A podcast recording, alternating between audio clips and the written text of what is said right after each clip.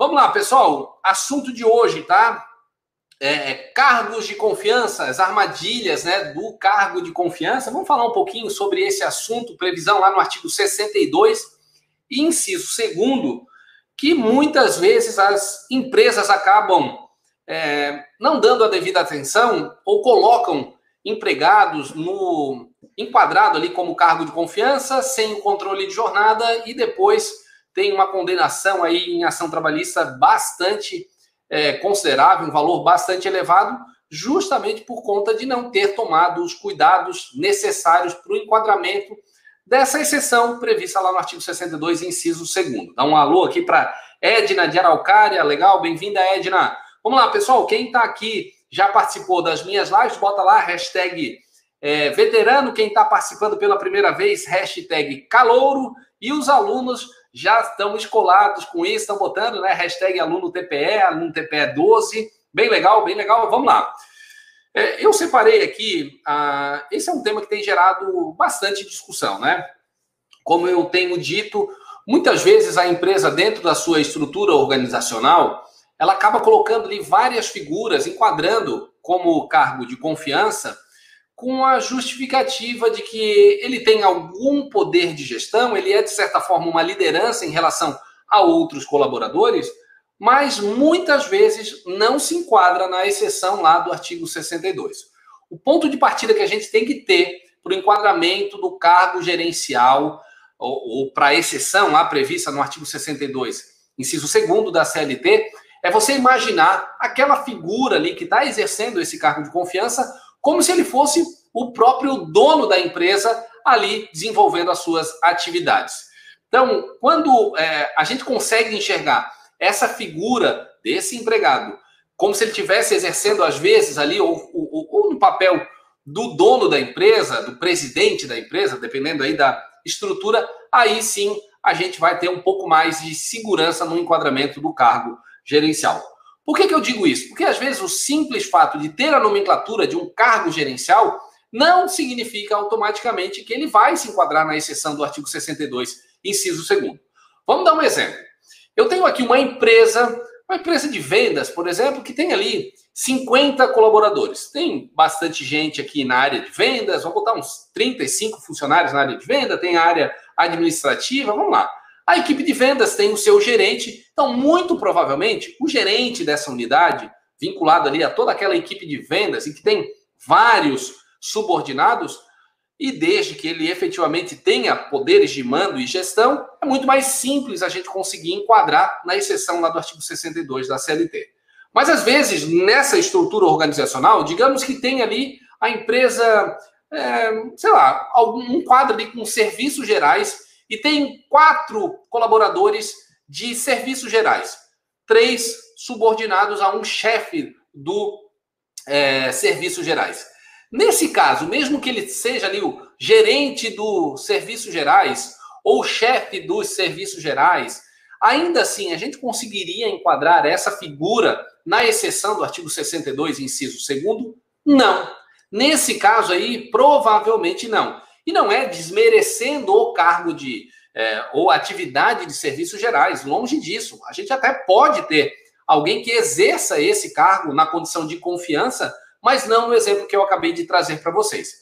Por quê? Porque, na verdade, muito provavelmente esse chefe dos é, demais ali, dos outros três é, empregados de serviços gerais, provavelmente ele vai estar tá subordinado a esse gerente da loja que cuida também dos vendedores e ali a organização da parte de serviços gerais. Então, para ficar mais claro, não basta que a gente tenha a nomenclatura desse cargo e que o simples é, condição de hierarquia a um grupo de subordinados, e especialmente nesse caso, um grupo bastante reduzido. A gente tem que imaginar essa figura como se fosse o dono da empresa. O que não significa, volto a dizer, eu não estou desmerecendo essa atividade em específico. Ah, Diogo, você está falando isso o quê? Porque o dono da empresa não pode atuar como serviços gerais? É óbvio que pode. Recomendável que se faça, inclusive, para dar valor a todos os colaboradores aí da empresa. Mas nesse caso, não seria, porque muito provavelmente há ainda uma questão de hierarquia com outra figura dentro do quadro organizacional dessa empresa que não seja o próprio dono da empresa,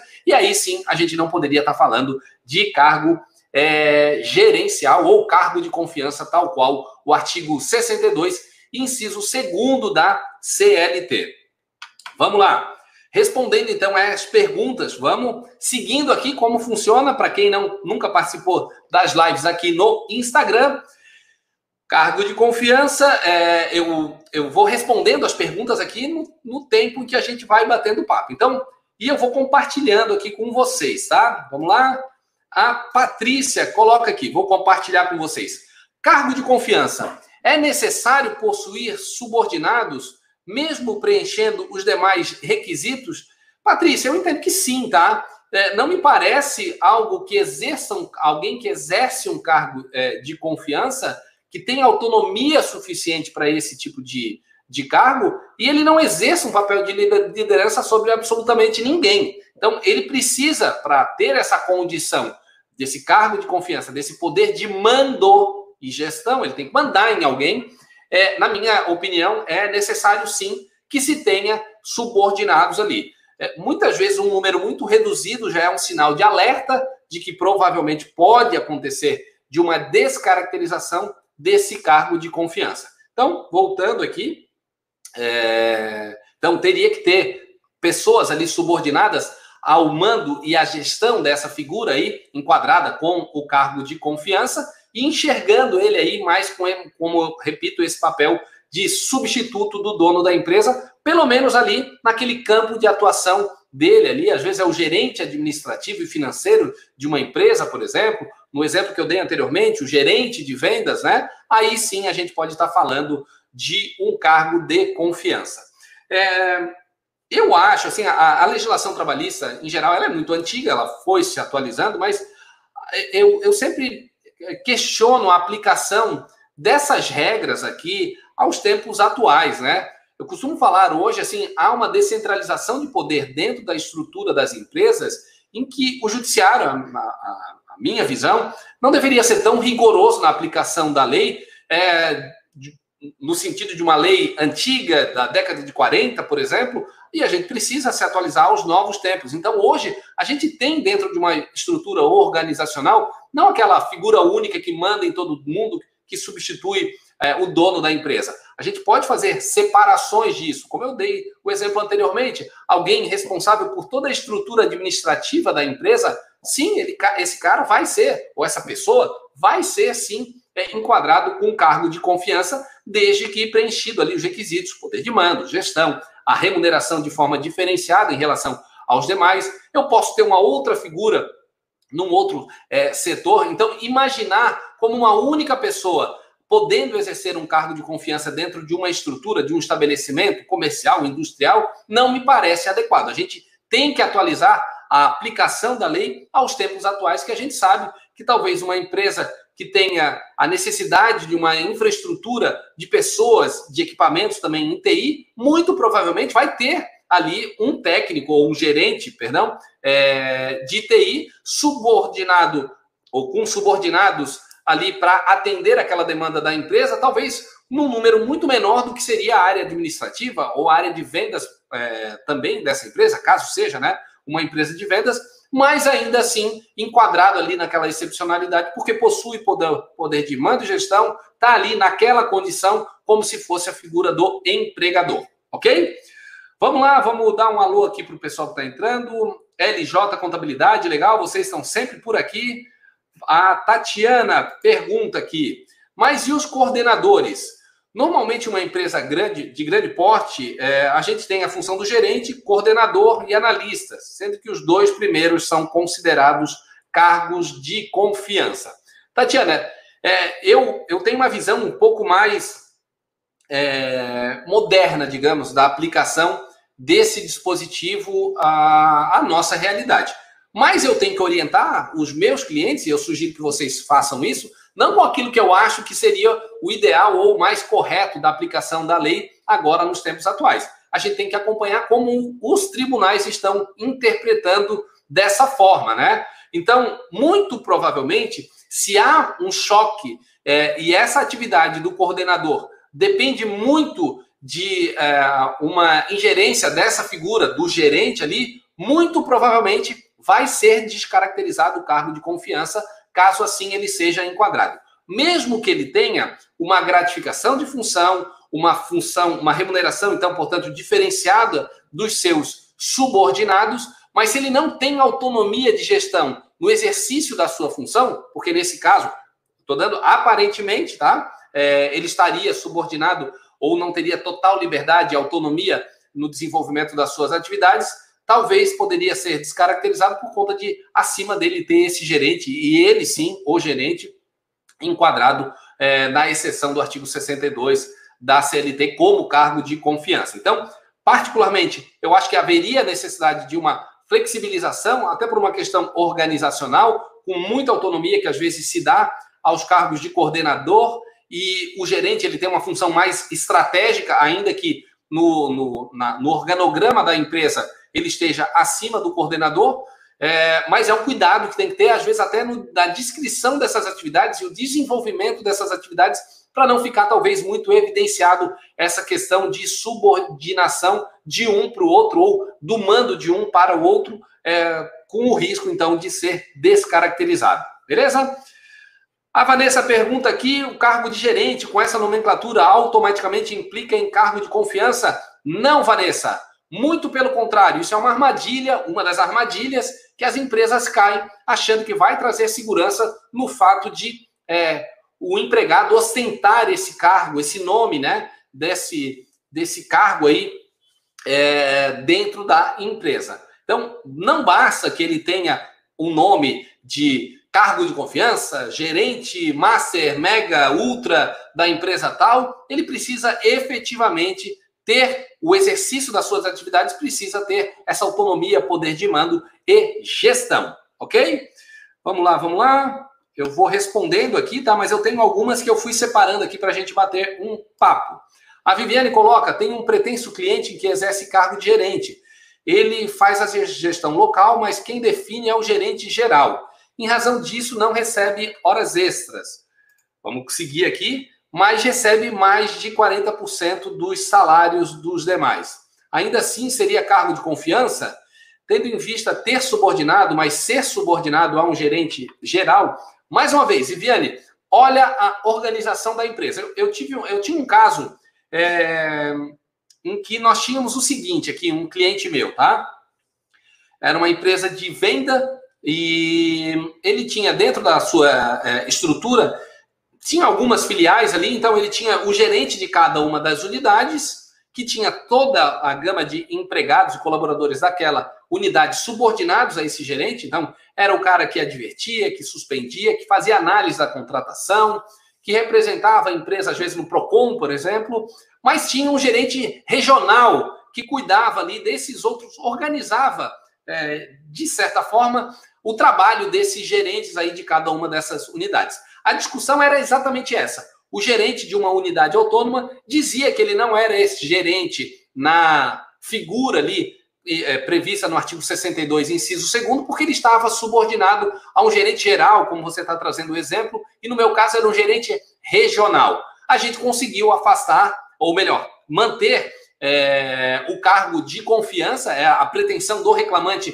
era exatamente essa, afastar a sua condição de cargo de confiança para receber horas extras, e a gente conseguiu demonstrar que, ainda que ele tivesse no organograma da empresa subordinado a um gerente regional que passava esporadicamente por aquelas unidades ali, é, ele tinha toda a autonomia na gestão da sua função naquela unidade e era inclusive reconhecido por todos ali é, que trabalhavam com ele como a figura máxima dentro daquela unidade, ainda que soubesse porque às vezes tem um diretor, tem o presidente da empresa, tem um gerente regional, então outras figuras que têm outras atribuições, e ainda que essa pessoa, o gerente da loja, por exemplo, ali, talvez seja muito parecida com esse que eu tinha, com esse meu cliente, ele tem que reportar esse gerente geral o resultado, por exemplo, como é que estão os números, se a meta está sendo atingida, desenhar a meta com esse gerente geral. Então, essas circunstâncias, no meu entendimento, enquadram, demonstram que ele efetivamente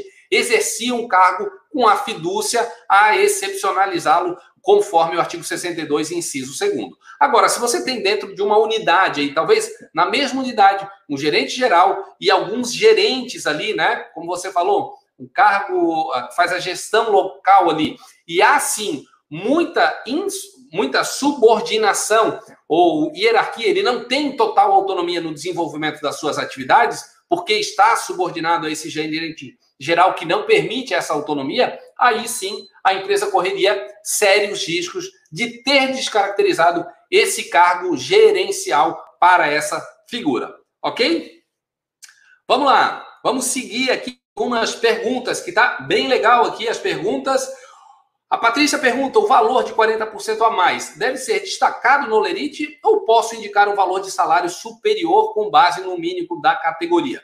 Patrícia, vamos lá. O valor da gratificação de função, que a gente está falando aqui agora especificamente do 40%, é, ele pode estar previsto de forma destacada. Então, não é uma obrigatoriedade que a empresa pague essa diferenciação pelo exercício desse cargo de confiança de forma separada a título de gratificação de função.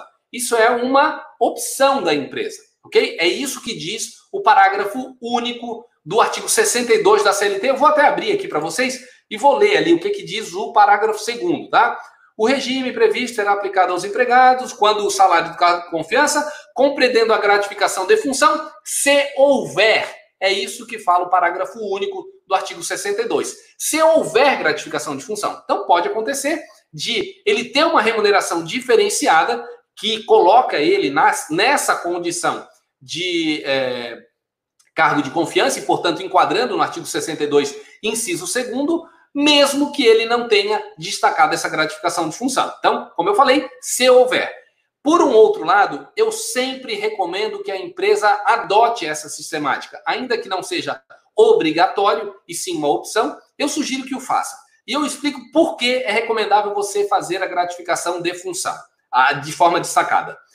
Até a reforma trabalhista, nós tínhamos um entendimento jurisprudencial, inclusive sumulado no TST, que uma vez pago é, a gratificação de função de forma a ultrapassar um prazo de 10 anos, você não poderia retirá-lo dessa condição de cargo de confiança e essa gratificação automaticamente ficaria incorporada ao salário.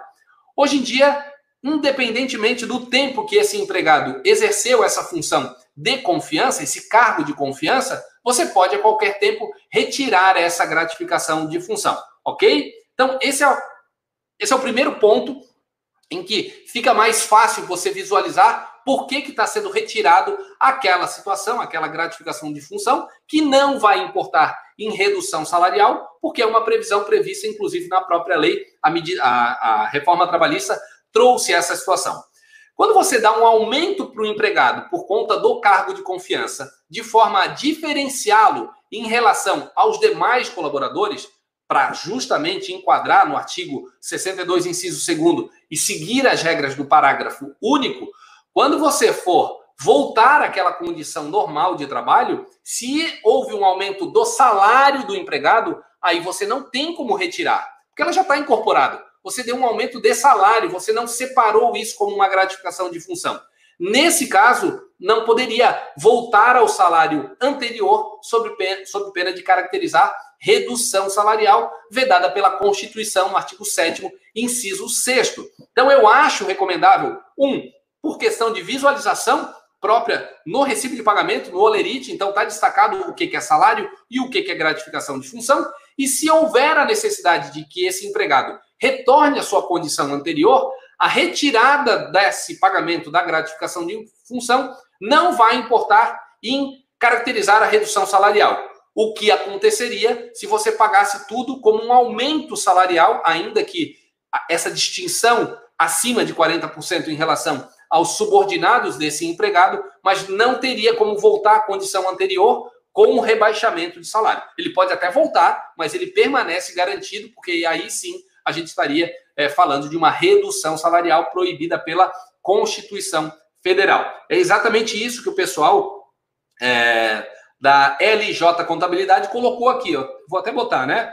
O ideal é destacar aqui por conta do e-social como cargo de confiança. Tá aí, ó, inclusive nos ajudando. Às vezes eu tenho uma certa dificuldade é, do e-social e a gente tem que se socorrer com os nossos parceiros contadores para nos dar um pouco mais de segurança nessa parte mais operacional de como vai fazer as comunicações. Não está errado, tá? É importante que a gente diga isso. Não está errado não ter a gratificação de função. O fato de não ter uma gratificação de função no recibo de pagamento de quem efetivamente exerce cargo de confiança não significa que vai ser afastado por conta desse motivo. Desde que, obviamente, não tendo a gratificação de função, o pagamento, o salário desse colaborador, de quem exerce esse cargo de confiança, seja pelo menos 40% superior ao dos demais, ou daquela condição anterior em que ele estava, que foi alçado ao cargo é, de confiança. Beleza? Vamos lá, vamos voltar aqui, porque eu acho que eu passei algumas perguntas. É... Vamos lá, vamos lá. O Paulo Martins, a autonomia é um fator complementar e essencial.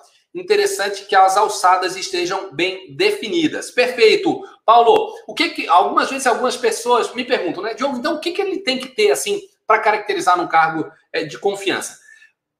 Quem é mais antigo, tá? É, não que eu seja tão velho, mas eu tô com quase 20 anos de advocacia. É, mas quem é um pouco mais da minha época, ou pegou uma, uma parte mais para trás, digamos assim, havia muita discussão de tentar, e, e, julgados, inclusive, nesse sentido, de que teria que ter uma procuração para o, esse cargo de confiança, dando poderes para essa condição.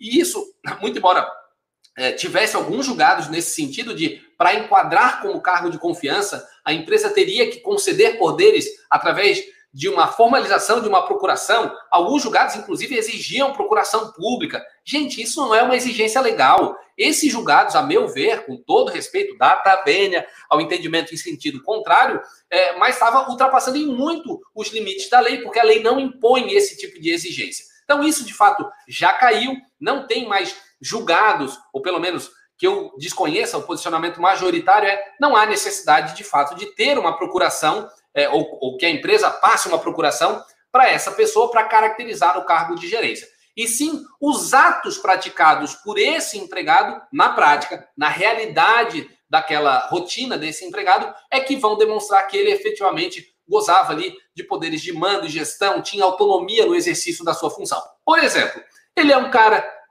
quem vai advertir, suspender os seus subordinados, mesmo que operacionalmente a documentação venha do RH, não tem problema. Mas é ele que está ali no dia a dia, é, abonando uma falta de um colaborador, aplicando uma penalidade, inclusive orientando uma troca de, de setor, é, mexendo ali, organizando uma escala de revezamento, são tudo atribuições. Não estou dizendo que não tendo uma dessas significa que não vai se enquadrar como cargo de confiança. Não é. Mas quanto mais autonomia essa figura é, tiver no exercício da sua função, muito maior vai ser a chance de ser considerado efetivamente como cargo de confiança. O que, que eu recomendo para os meus clientes que o façam? Que eles efetivamente deem autonomia para esse é, para essa figura. Pode ser o cara que represente a empresa numa audiência. Ah, Diogo, mas isso é o suficiente? Não, é um conjunto de situações que vai demonstrar isso, ok? Mas quanto mais reforçada essa condição de autonomia concedida a essa pessoa,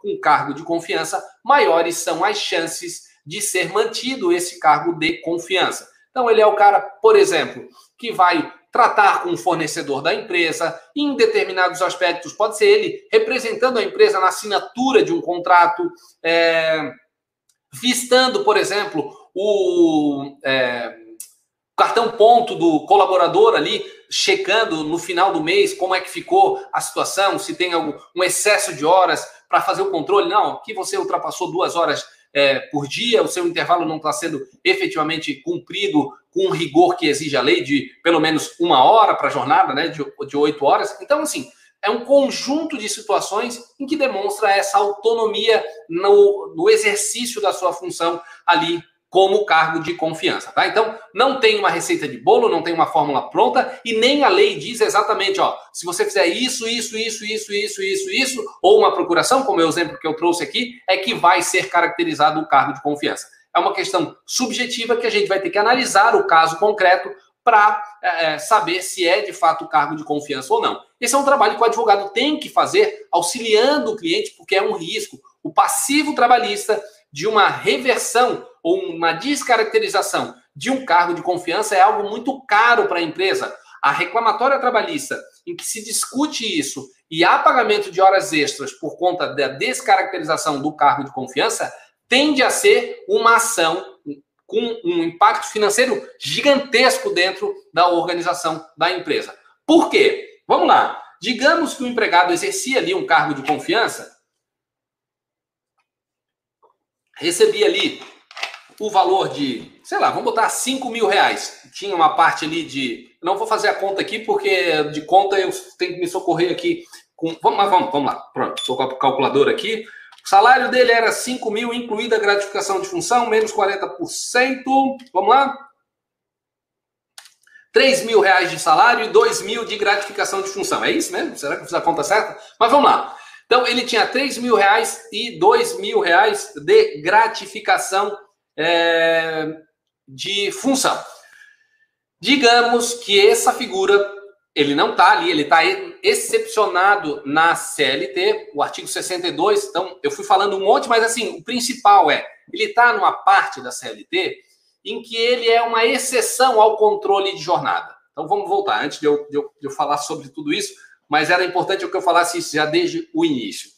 É, o cargo de confiança, o artigo 62, inciso é, segundo, não só o inciso segundo, né? O primeiro também que vai trabalhar, vai tratar do é, quem exerce atividade externa incompatível com o controle de jornada, o inciso terceiro do teletrabalho também, e o inciso segundo, esse aí do cargo de confiança, são exceções à regra geral da necessidade de se fazer o controle, ter ali a duração da jornada dos empregados. Então, quem está excepcionado no artigo 62 tem a prerrogativa de não ter o controle de jornada, por conta da liberdade ou pela inviabilidade ou pela liberdade na atuação, no exercício da sua função, que é o cargo do, caso do cargo de confiança, ou da impossibilidade de se fazer o controle de jornada, inciso primeiro, atividade externa, ou do teletrabalho, porque o empregador não está lá na rotina, na casa do empregado, sabendo que horas ele acordou e vai iniciar o trabalho ou não. Então, são exceções, e por conta disso, toda jornada extra eventualmente praticada, ela não é paga, porque a empresa não tem como controlar. O empregado que exerce o cargo de confiança, tratando especificamente desse tema aí, que é o objeto da nossa live é, de hoje, ele tem autonomia, inclusive, do seu horário. Ele pode chegar às 8, como ele pode chegar às 7, ele pode chegar às 9, porque ele é a figura ali, quem está mandando no, no, na, na organização, naquele segmento ali próprio. Então não tem como controlar, porque um dia ele pode chegar às 7, outro dia ele pode chegar às 10, ele pode terminar a sua jornada às 18 horas, como pode terminar às 24 horas. Então, uma flexibilidade na sua jornada de trabalho que, por força de lei, é, traz essa exceção do ponto de vista da desnecessidade de se fazer o controle.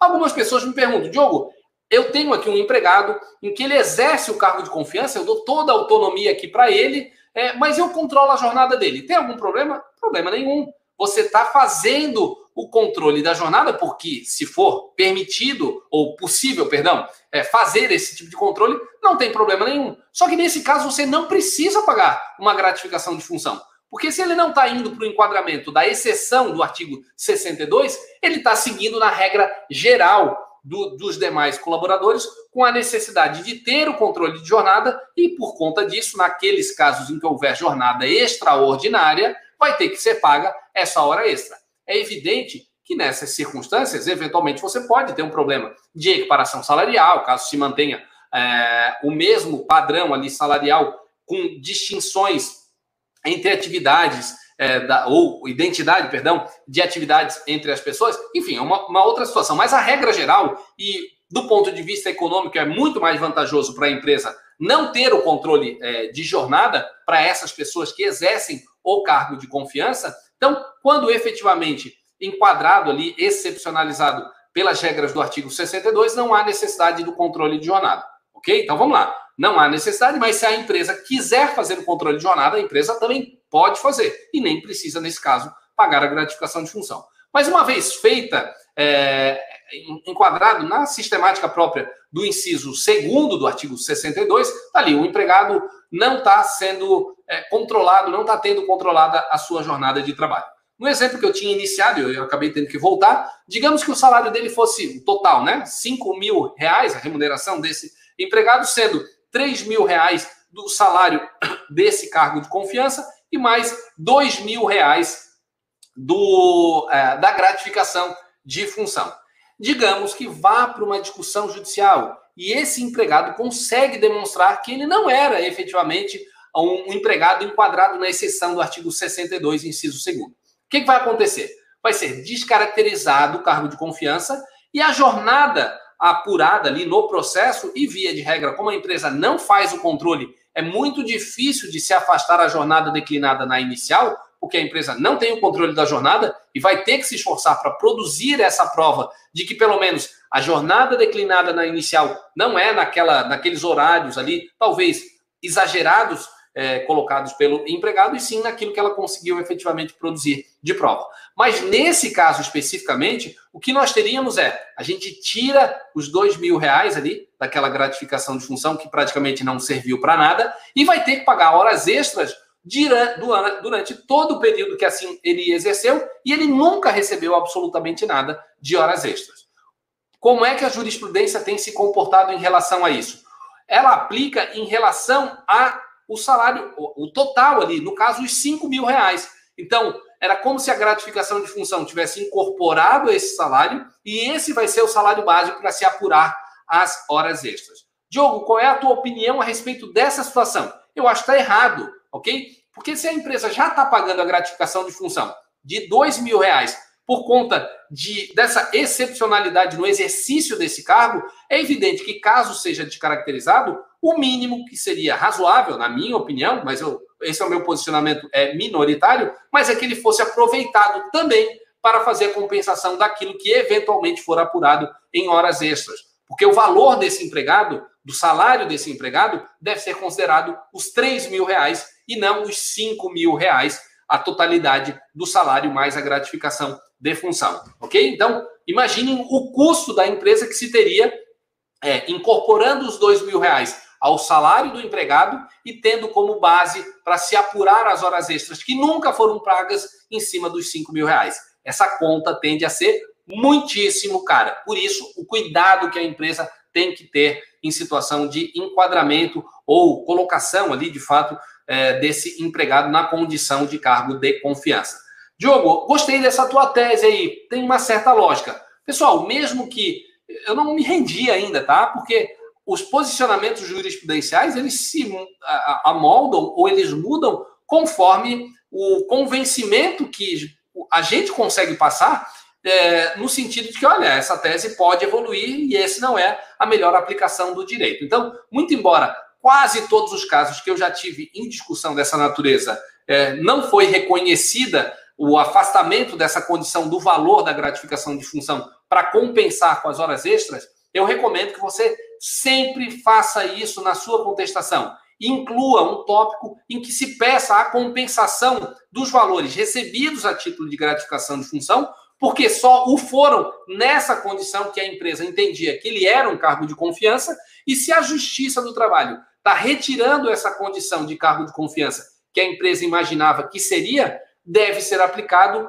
o cálculo das horas extras em cima do salário base, nesse caso, no exemplo que eu trouxe, de 3 mil reais, e os 2 mil reais pago a título de gratificação de função deverão ser utilizados para compensação daquilo que for apurado em horas extras, ok? É muito recomendável que se faça esse tipo de pedido. Muito embora eu reconheça que é também difícil que seja acolhido no judiciário trabalhista. Mas eu não desisto e eu acho e estou convencido de que tem lógica jurídica nesse requerimento e sugiro que assim vocês também o façam, ok? É, vamos lá, vamos lá. Deixa eu botar aqui um pouquinho mais é, para baixo. Vamos lá. a gratificação, deixa eu voltar aqui, em quais hipóteses, a Tatiana, quais hipóteses a pessoa pode voltar ao cargo anterior sem que a empresa tenha problemas? Tatiana, na verdade é o seguinte, isso é uma prerrogativa da empresa, porque muitas vezes até se parte de uma premissa de que assim, ah, eu quero ser cargo de confiança, eu, eu exerci o cargo de confiança.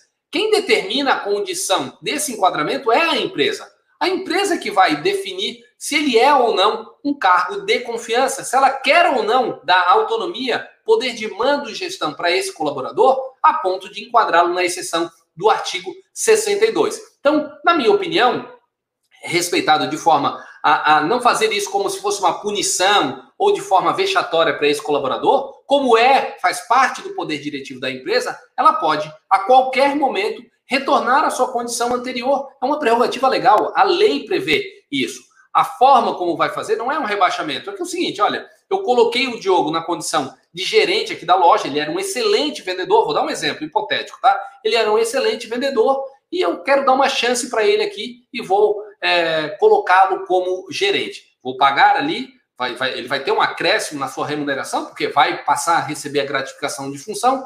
Mas o Diogo era um excelente gestor, um excelente vendedor, mas um péssimo gestor. Não funcionou. Mesmo eu treinando o Diogo, ele não funcionou na condição de exercer aquele cargo de confiança. Não tem problema nenhum. A empresa, é prerrogativa da empresa, dizer o seguinte: Diogo, cara, você é muito melhor vendedor do que gerente volta para o teu cargo anterior, vamos vender bastante e agora só que você vai perder esse cargo de é, é, esse cargo de confiança e consequentemente a gratificação de função. Não vejo maiores problemas nesse tipo de procedimento, tá, Tadiana? Nós tínhamos até a reforma trabalhista um cuidado que as empresas teriam que fazer do ponto de vista de quando se ultrapassava, quando se ultrapassava o prazo de 10 anos, porque o entendimento era que se incorporava aquele, aquela gratificação de função ao salário ali do empregado. Isso acabou, então não vejo maiores problemas. O que eu vejo como problema, daí é importante a gente fazer esse alerta, é que se o empregado foi contratado pela empresa, ele já iniciou como cargo de gerência, eu não tenho como fazer uma, um rebaixamento, digamos assim, é, para uma outra função subordinada àquilo ali, porque daí não é uma questão de ter incorporado ou não a gratificação de função. É que daí a gente vai estar tratando de uma alteração prejudicial ao empregado lá do artigo 468 da CLT, porque se ele já foi contratado na condição de gerente, essa alteração vai ser considerada ilícita por força do que dispõe o artigo 468 da CLT. Então, quando ele é um empregado meu, ele exercia um cargo, ele foi crescendo a sua carreira e foi alçado a um cargo de confiança, nada impede que depois ele retorne à condição anterior, retirando a gratificação de função, sem caracterizar uma redução salarial. Agora, se eu já iniciei, se eu já contratei aquela figura diretamente, o contrato de trabalho já foi feito com a contratação dele na condição de cargo de confiança, eu não poderia, esse é o meu entendimento, eu não poderia retirá-lo dessa condição para um cargo inferior, porque aí sim não é que eu estou dizendo que vai ter uma incorporação da gratificação de função ao salário dele, mas aí a gente vai estar tratando de uma alteração prejudicial àquele empregado vedado, portanto, repito, pelo artigo 468 da CLT, ok? É, a Patrícia colocou aqui, né? É, em relação ao percentual, se deve ser destacado, eu recomendo que o faça, não é uma obrigatoriedade, mas eu recomendo que assim o faça. Eu acho que travou aqui as perguntas, pessoal. Não está aparecendo mais os comentários aqui para baixo, mas eu vou passando aqui o que eu tenho, ok?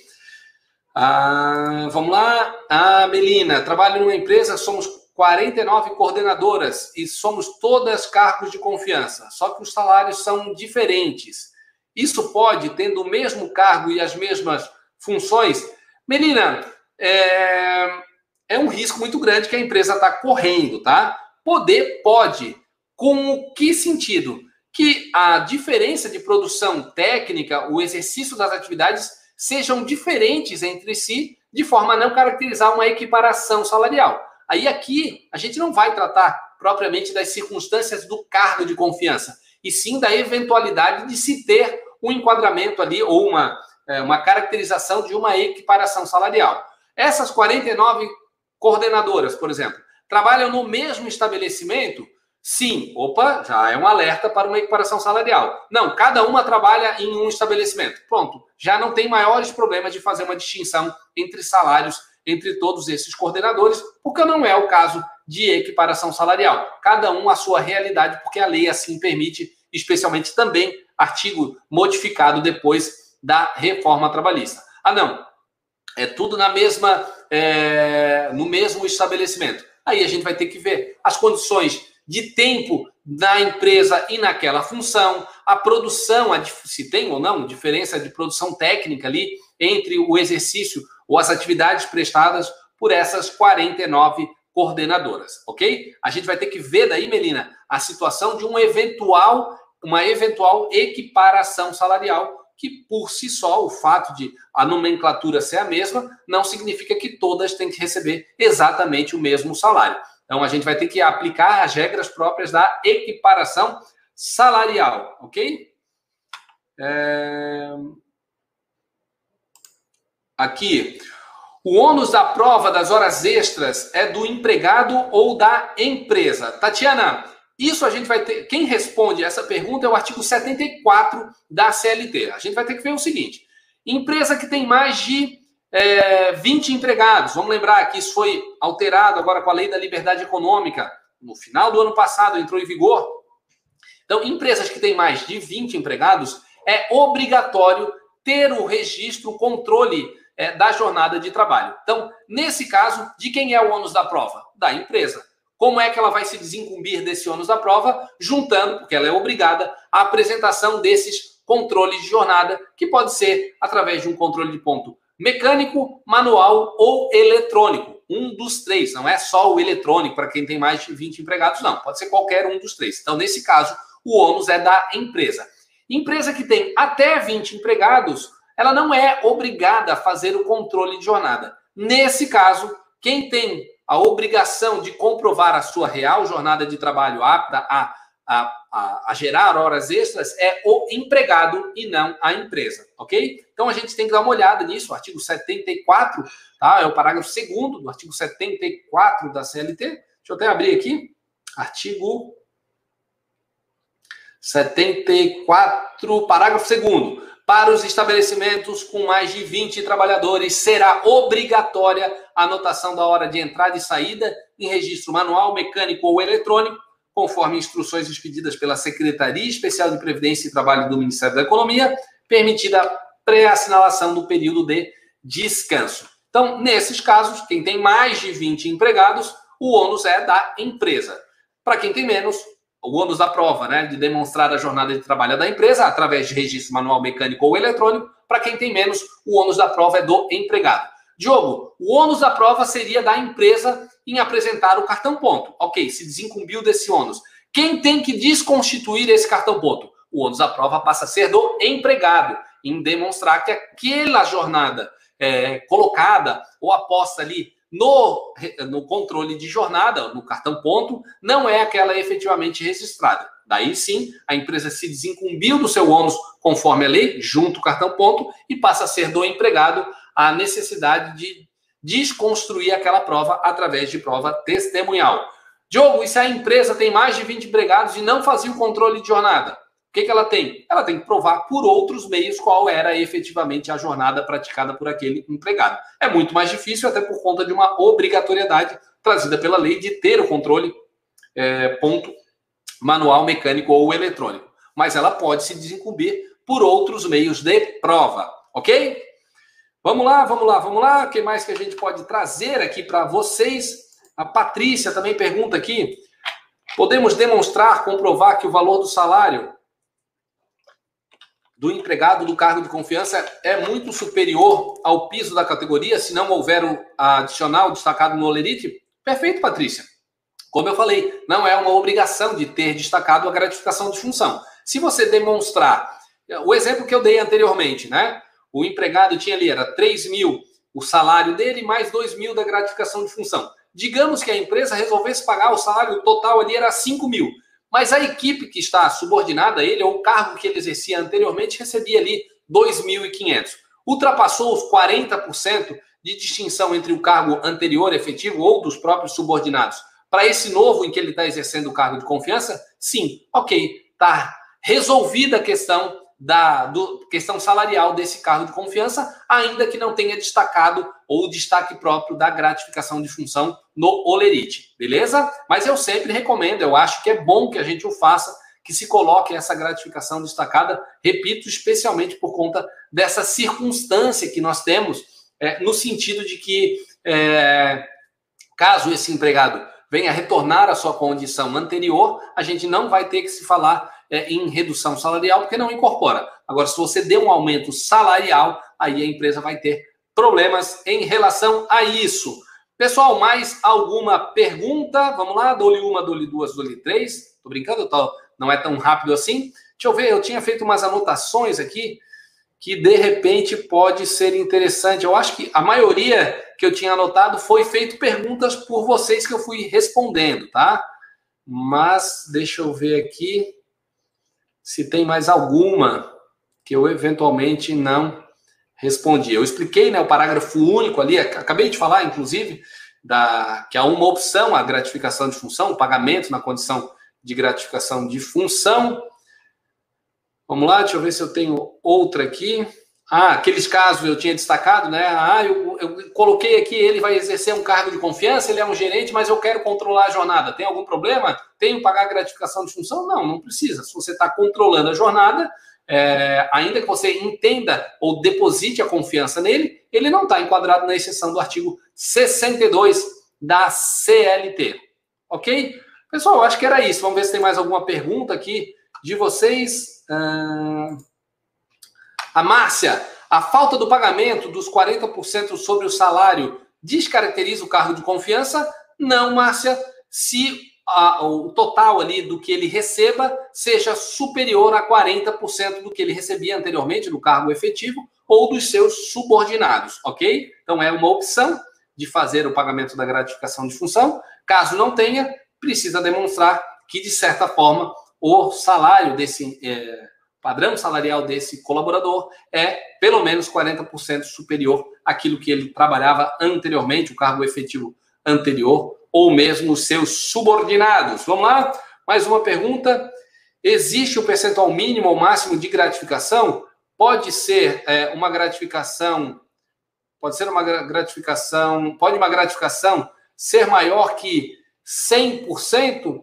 Paulo, não tem a, a, a, legislação não traz esse tipo de limitação, ok? Mas não me parece é, apropriado você pagar uma gratificação de função é, o dobro do que seria o valor do salário, porque você já tem um parâmetro ali é, na legislação que é ultrapassar os 40%. Talvez, no exemplo de mais de 100%, que estaria até dobrando o valor mínimo que seria aceitável para gratificação de função, pode trazer aí algumas dúvidas a respeito do procedimento de por que a empresa está fazendo dessa forma, ok? É, mas, de fato, não tem ali uma limitação expressa na lei nesse sentido. Ó, só pode até tanto. Ela fala do mínimo, né? Que tem que ser de 40%.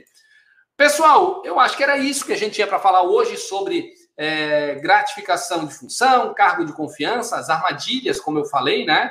É, é, um, é um problema que tende a ser muito caro quando enfrentado pela empresa em juízo, então vamos ter cautela na hora de efetivamente enquadrar essas figuras, esses colaboradores, como cargo de confiança, porque senão aqueles que deveriam ter total autonomia no desenvolvimento das suas atividades podem, caso sejam descaracterizados, ser uma grande dor de cabeça e um alto custo financeiro para a empresa, caso efetivamente seja descaracterizada essa situação, essa condição excepcional prevista no artigo 62, inciso 2 da CLT.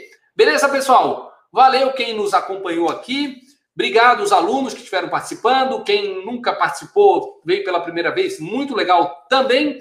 É, vamos reforçar, né? Toda segunda-feira, o nosso canal no Instagram, a gente faz o TPE 1212.